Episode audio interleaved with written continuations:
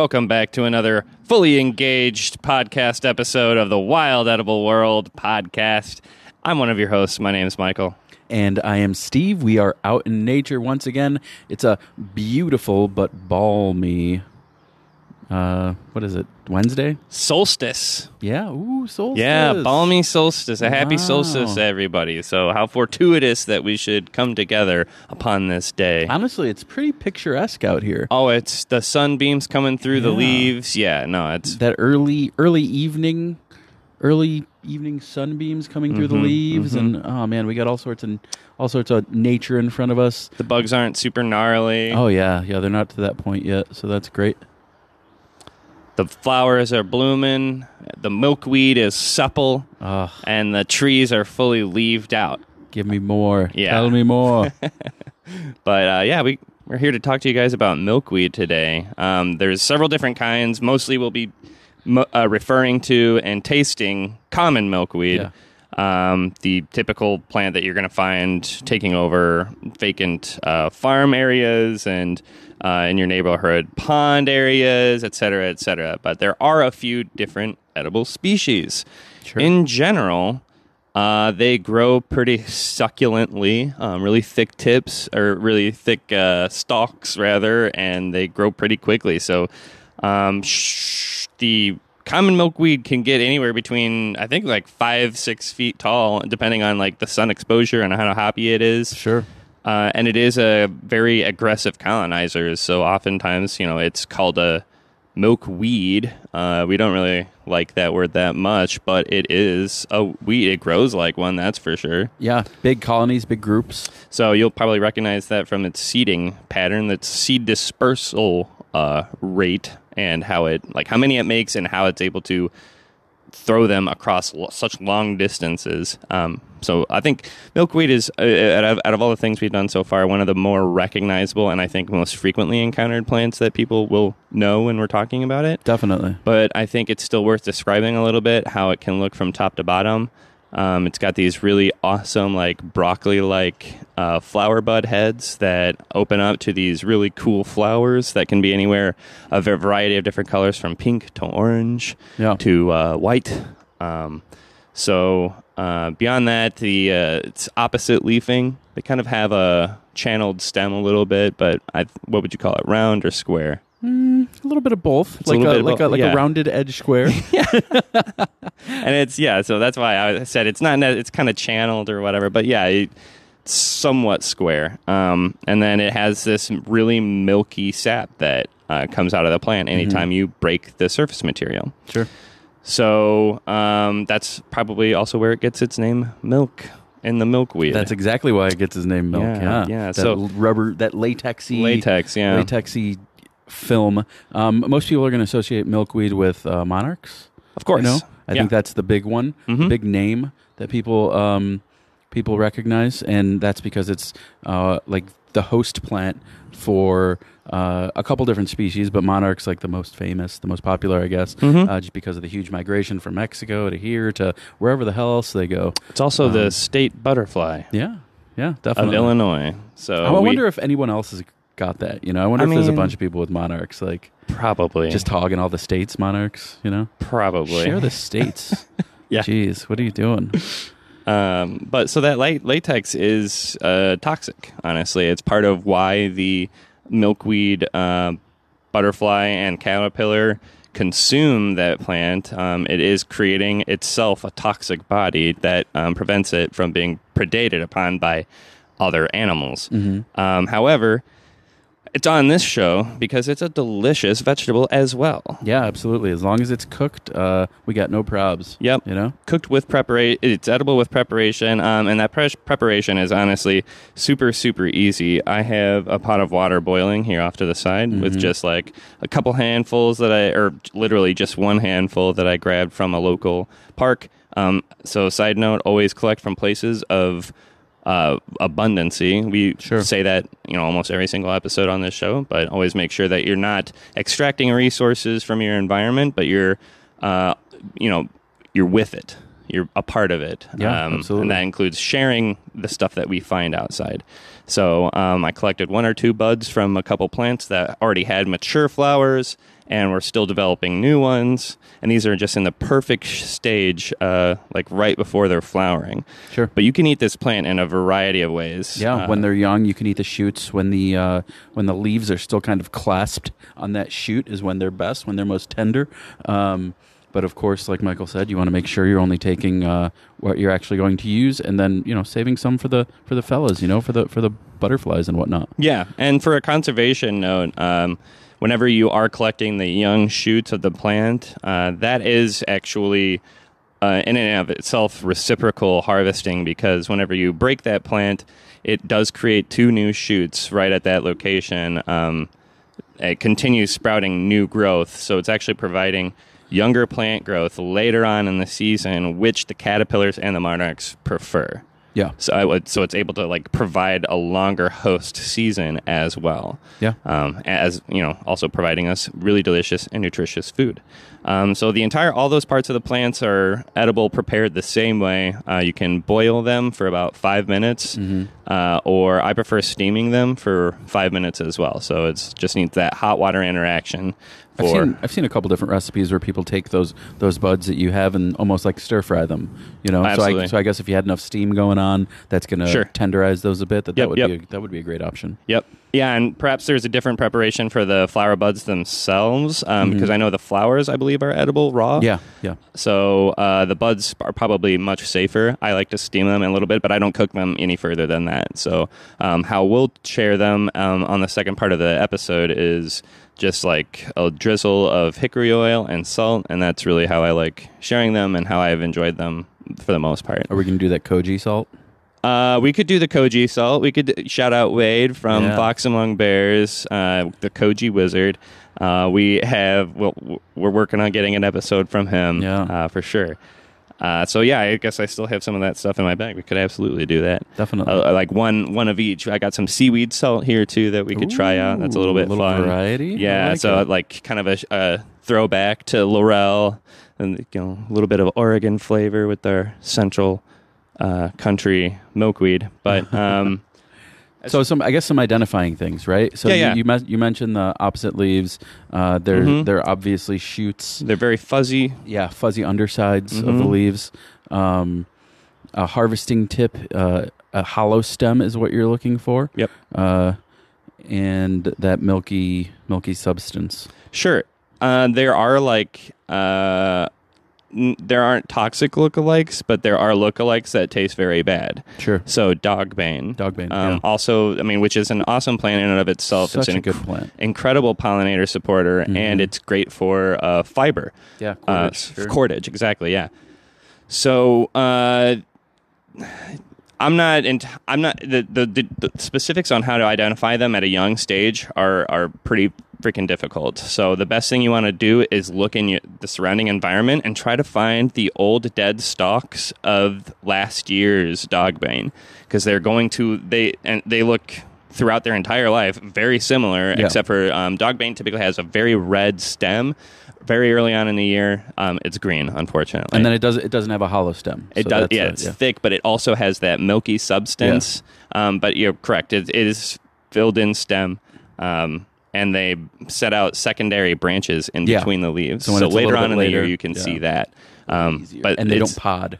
they do pod They do. they Dogbane? do yeah so they're like long pods but not like. are we talking about the same thing Yeah, I think so. like the seed pods We'll we'll check that. with the the hair the hairy substance it's got like yeah they have fluffy seed dispersal they have the same seed dispersal technology um, which That's is fascinating. part of why like the i've i've eaten dogbane it Gross. sucks Yeah. it super sucks and it's not like again it's not toxic so it's one of the safe pla- safe times i've or i've felt safe making a mistake like that normally i would never Mm-hmm. Sure. but um, i was pretty sure i had milkweed because i could see the stalks and the uh, some of them still had seed pods. They're longer, they're thinner. So I thought it was swamp milkweed, Ah. which has longer, thinner pods. Sure.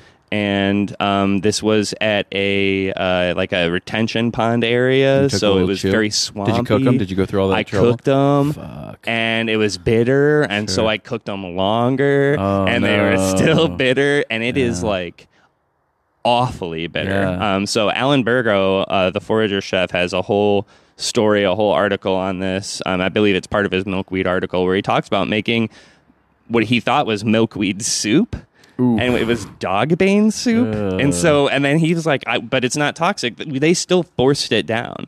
It Oh, was still no. it tasted so bad, and they still like drank all the soup, uh, which I can after tasting it cannot imagine doing. Mm-hmm. It is like gag worthy bitter. It is very very bad, and I try to acclimate my palate towards bitter flavors a little bit more. I mean, I preach about that all the time. Mm-hmm. Um, so that is a mistake you can make, but unfortunately, it's not that big of a deal. Um, just be wary of that. Milkweed does taste very good. Yeah. it's a very delicious vegetable. So I'm very um, excited to give it a go here. yeah. With bit. that, we'll we'll take our break, and then when we come back, we'll we'll not munch on some. Yeah. Okay, Sounds good.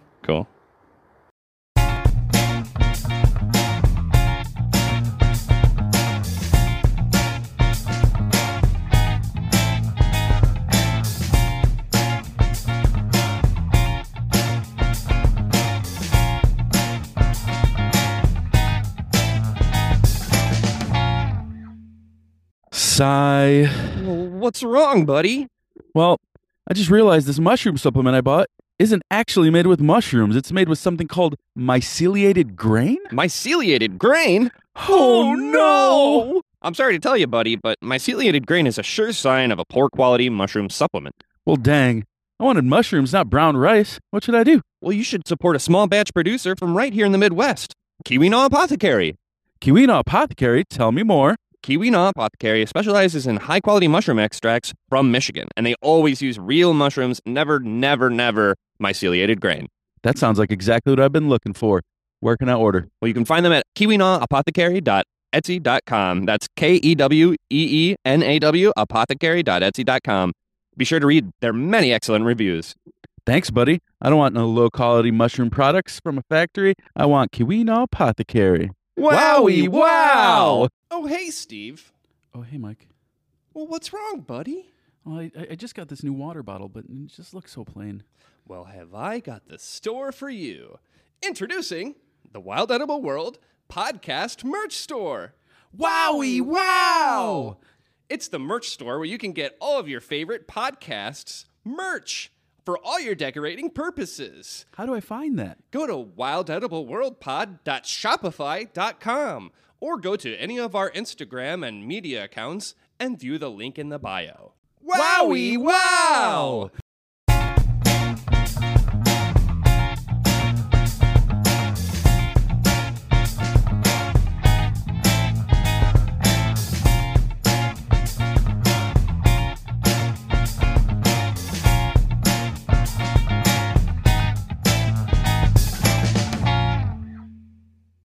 Back from our break on the Wild Edible World. Thanks for coming back with us. Welcome back. We missed you so much. So we have some milkweed here to taste. Uh, I have this garnished with a little bit of hickory nut oil, which is from Forager's Harvest. That is Sam Thayer's um, online store. Basically, I think they have a storefront too. But Yeah. Uh, yeah, you can get a bunch of really cool shit from there. But this is one of my favorite. One of my favorite products of theirs: the hickory nut oil, and then a little bit of seaweed salt. Um, we've already had one, so Yeah, these are semi genuine, Semi genuine reactions. Right off the bat, there's almost like a buttery flavor to them. that hickory nut oil is outrageous. Yeah. I love it. Not that the milkweed buds aren't equally outrageous, Yeah. but it does. It gives it like a buttery texture. Yeah. So yeah, they're kind of um Damn, that seaweed salt. right. Fuck. I know, and it's kind of funny a concept to me too because it's just like salty salt, yeah. you know. but I Salt of the sea. yeah, if it's like okay, that's kind of redundant, but it is quite delicious. Um, I'm gonna have one more, maybe, maybe All two more. right. Yeah. Why not? Um, so people like to compare it to broccoli. Um, I would say the texture is of well cooked broccoli, but the flavor is milkweed. The flavor is it's for sure Almost its like- own. Po- vegetal popcorn. I don't know. It reminds me of something. Right? Like um, it's almost like a like if like broccoli hung out with corn for too long and had a little bit of that sweetness, you Oh, yeah. know, like. But it's oh man, that's fantastic. yeah. And I should probably think of better description, better buzzwords for all you you restaurant folk out there. No, same. Yeah. Sizzle words. Than, uh, Sizzle words. That's what we used to say at Applebee's. Fuck, Okay. fuck Applebee's, by the way. Um, but uh, this stuff is delicious. Yeah, those are delicious. Um, my favorite way to use them is just as like a normal vegetable side, like Sure. across from a pork chop. You got me in heaven. And then, uh, I mean, baseball. You could put them in. You could make a really interesting vegan tacos with this. I think too. Oh, absolutely. Um, that, the the texture of that is just yeah, unique. Got a lot of bite to it, um, but it's soft and giving, but um, full flavored. I would say that, so. That's not the as we discussed earlier. That's not the only edible part of the milkweed. Um, after the flowers, you're going to have the seed pods, right? And so a lot of people are familiar with eating the seed pods too. yeah. Um, I've that- never had that. They're really fun. So we'll have to eat that too. Yeah. Um, late and probably a couple more weeks. Mm-hmm. But uh, so the the way milkweed pods look, they have that kind of uh, as um, ribbing, I guess, Studded. or uh, studded. They're, studded. jeweled. Yeah. Um, so they have these little kind of edges to them, uh, but they are these nice succulent pods. And the uh, the rule of thumb that you want to get for the milkweed pods, the seed pods, is one and a half to two inches Yeah. big. Um, so size is not necessarily the rule for milkweed pods because obviously there are going to be some small ones later on in the season.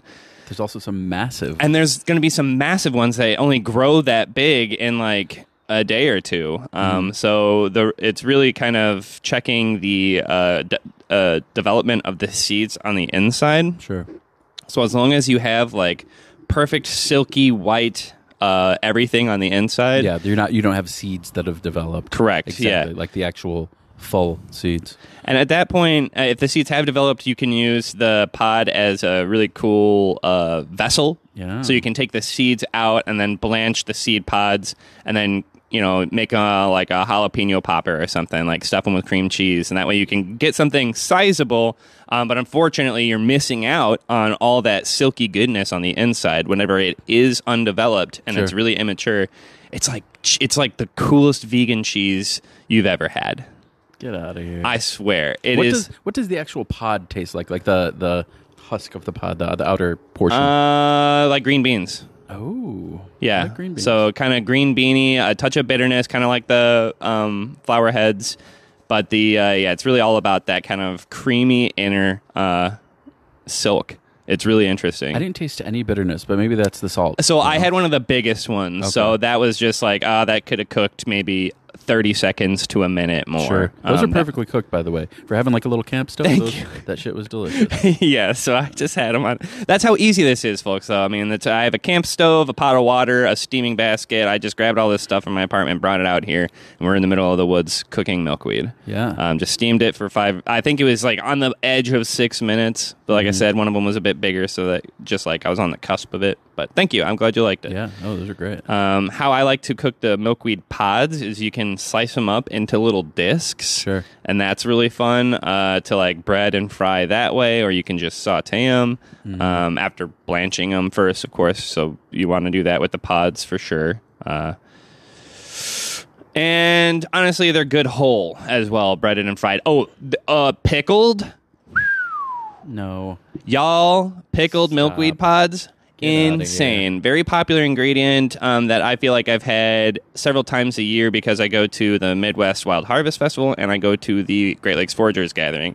I did not expect them to be a part of our meals at the Great Lakes Foragers Gathering, but they were an ingredient in one of the meals. And I was like, ooh, dang. I think it was a curry. It was in Mm-hmm. a curry. So, uh, yeah, blast me into space. So, I love curry. So. I know. I was. I just noticed that I have green curry ingredients in the cabinet, Mm-hmm. and I'm trying to think of how I can make. Honestly, I could probably make like a milkweed flower bud green curry. For sure. How fire would that Yeah, be, that would be so delicious. my guy? And then once the pods get a little bit older, they have plenty of uses, not just edibly, but uh, we have a we have a, a observer here today, watching our recording uh, just by chance. Um, what was your name? Matt. Mick. Mac. Matt. Okay, Matt told us uh, when he's out, you know, hunting or, or doing his thing, he uses the the actual seed seed pod. So the older seed pod of a milkweed uh, plant is you know brown and, and tough on the exterior, and that's you know you know that the seeds are ready to go. Once you throw those like it's almost feathery texture uh, seed pods, and it's it's amazing how well they carry and how you can see every little bit of the wind. Oh, the You know? slightest bit. Yeah. Yeah. So I mean, that's another great use for Mm-hmm. uh, for the seed pods there. If you're not, if, if you catch them too late to eat them. Good fire starting as well. yeah, yeah, absolutely. Um, but yeah, honestly, so there's probably uh, we should should have looked up like how many seeds there are per head, lot, but just a bunch. there's a ton. One metric bunch. So you can easily, um, if you are interested in trying this out as a food source um, and also supporting your local pollinators, it is so easy to just grab one pod, one mature pod on a Sure. plant, and have a whole garden full of milkweed next year. Um, and that way, you've planted it. You know for sure that it's not going to be bitter, Mm-hmm. terrible tasting dog bane. Um, but uh, yeah, it's easy, super easy to propagate. Just make sure that it's got like kind of good full sun and a little bit of water. It doesn't survive in the driest of dry spots, but it loves the sun. Yeah, that's that's a, actually a great like uh, scouting tip for this. Is Mm-hmm, it, it it likes the uh, like open fields and you know uh, edges of edges of forest. It's not going to uh, it's not going to um, it's not going to be on, in the under canopy. You know, like of of a forest. It, Yeah. it'll be more out in the open. Absolutely, on the edges of the prairies or the full prairie itself. Um, uh, I find I, the ones I collected today were uh, nearby a local pond, so they were intentionally planted, I believe. Sure. Um, but definitely, uh, so yeah, Matt with the assist here had uh, 226 seeds in each pod. Wow, So uh, uh, on an average, so it's very, uh, it's a lot of milkweed. very productive, very a- productive that's a lot plant. of delicious buds next year. Seriously, Speaking of net, next year, uh, milkweed actually uh, is biannual. Well, not not biannual with its seed with its seed production, but it doesn't. It most likely, unless you have a primo spot, isn't going to flower that next year. That second year is when it starts to kick in with the flowers.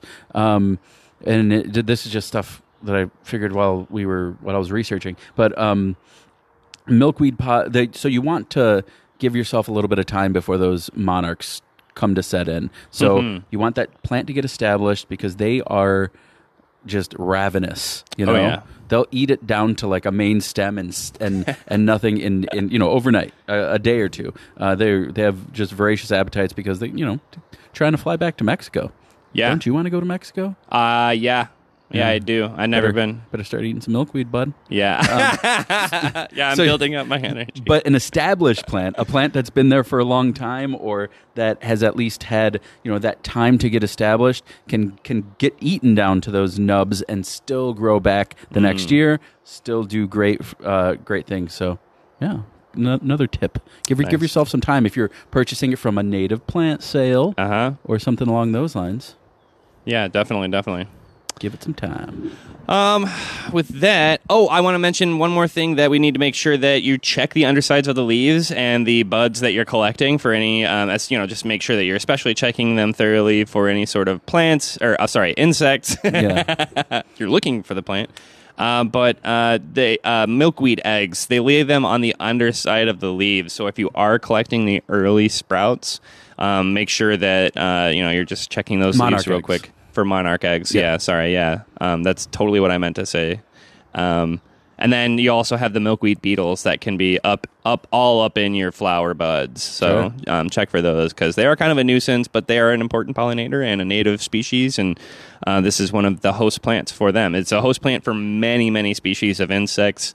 Um, monarch is just like the most banging one. yeah. And if you don't know what a monarch egg looks like, Google it, you little goose. Google it. They're really, really small. They're light green. They're, tiny, tiny, tiny, super, tiny. super tiny. So yeah, it's definitely look that up if that's something you should be concerned about. So, with that, I think we'll close out our second half of the episode and wish you all a very, a very milky weed Yeah.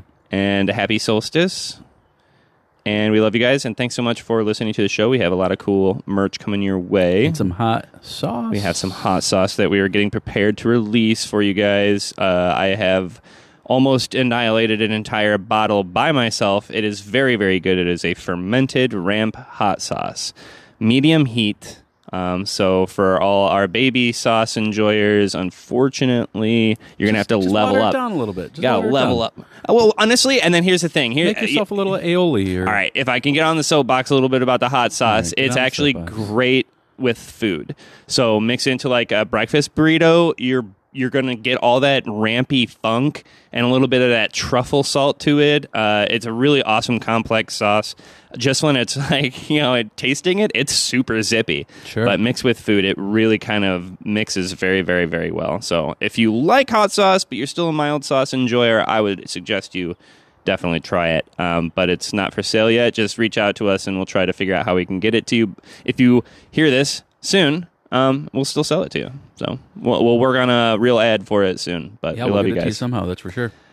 Bye. Bye.